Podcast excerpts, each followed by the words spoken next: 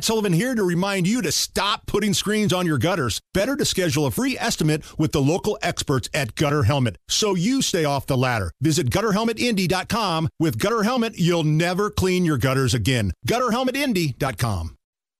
Hammer and Nigel. Can you believe these characters are weirdos? On 93 WIBC. So let's rock it! My name is Nigel. Jason Hammer is right over there. Trump wasn't the only one with a big announcement yesterday, right? No. One boss Hogsett. What do you call him? Diamond. Uh... Old Diamond Joe. Because in The Simpsons, the shady mayor is a uh, Diamond Joe Quimby.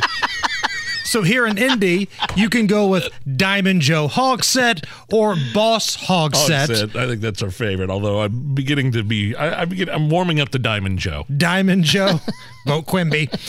Uh, he announced yesterday that despite being all in on term limits before, he wants another piece of Indianapolis. I stand before you to declare that with your help I intend to seek a third and final term as the mayor of Indianapolis. Third and final term. Now, I thought mm. the last term was going to yeah, be two terms. Yeah, he said final. Yeah, he said two terms. Said, no, that's it. There needs to be term limits. Two terms. That was it. Now, it's like two weeks to flatten the curve. Three terms to ruin the city. Right. the last three years, the homicides have all been over 200. In the last three years, are one, two, and three in terms of homicide numbers. It's interesting that that correlates with Ryan Mears as the prosecutor and Diamond Joe as the mayor. What do you know? Now, try not to laugh when I play you this piece of audio. Try not to laugh because Joe Hogsett in his speech yesterday did a victory lap on the police, how he's a good buddy of the police, the crime situation in Indianapolis, and how good the roads are. And Indianapolis, where long overdue investments in our police department and equally long overdue improvements to police accountability means our city enjoys one of the best paid, best trained, best equipped police departments in the entire country. Yeah, you're a real friend of the police, Joe. Yeah, no and kidding. Indianapolis, Long overdue. We know that the best way to end the violence in our streets is by helping our families stay in their homes and students stay in their classrooms. Okay. What?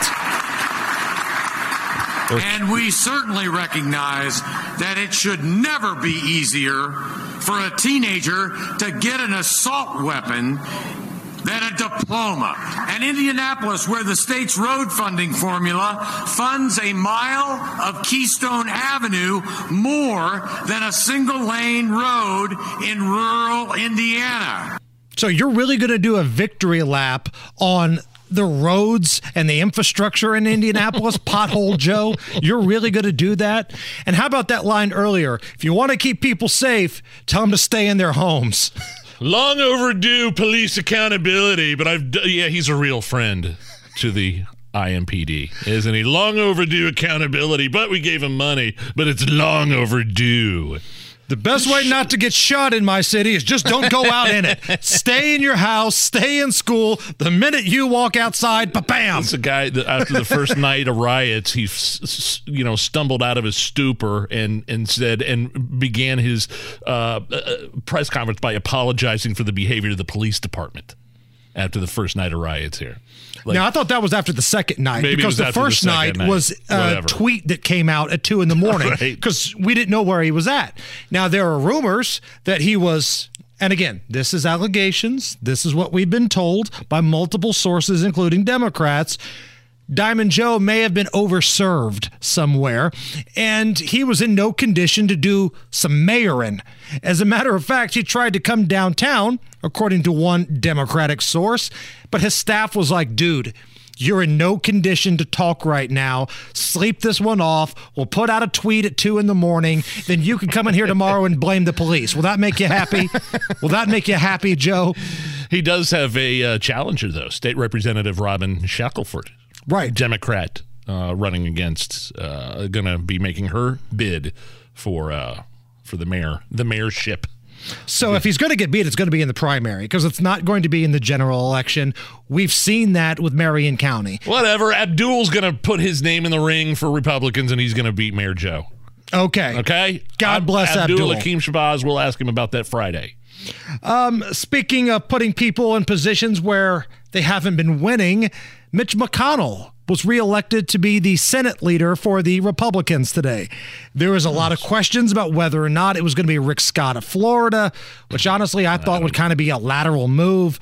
But Cocaine Mitch, by a 37 to 10 to 1 vote, there was one vote that was abstained, a secret ballot, he will be the minority leader once again. I don't think there's any. I don't know if there's any precedent for a, um, a, a guy like McConnell, like a, a Senate leader, uh, being voted out of his position.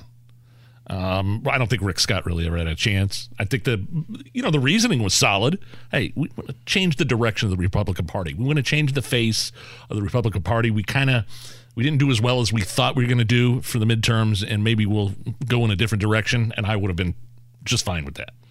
You lost seats in the midterm. Like, think about that. Yeah, exactly. As bad as the Democrats have governed over the last two years, under the watchful eye of one cocaine Mitch, they somehow managed to lose a seat, maybe two, depending on what happens with this Georgia runoff. But all of these losers were rewarded with getting their jobs back. McCarthy, rewarded. Mitch McConnell, rewarded. So the more things change, the more they stay the same, Nige. Uh, Dateline San Francisco, the Bay Area affiliate of NBC, they're reporting that the attack on Paul Pelosi was pretty much what the Today Show reported when that reporter had his story taken down and was suspended. Yeah, they suspended him. Or yeah, yeah, the reporter was suspended. Right. Uh, because his story was that it was Paul Pelosi that answered the door. Now, the Department of Justice, their story is that they had to basically go in and Paul Pelosi was, you know, already injured and he couldn't get there. But this is the investigative reporter for Bay Area NBC talking about the story. Now, the Department of Justice says the two officers opened the door. That's according to a federal indictment filed earlier this week. But the San Francisco District Attorney's Office, in another court document that was filed earlier this month, said Mr. Pelosi opened the door with his left hand. So the question is what really happened? According to a source familiar with the investigation who personally watched the police body camera footage from that night, officers knocked on the door of the Pelosi home, then backed away. And the video clearly shows Paul Pelosi open the door with his left hand, just like what was noted in the documents filed by the DA's office.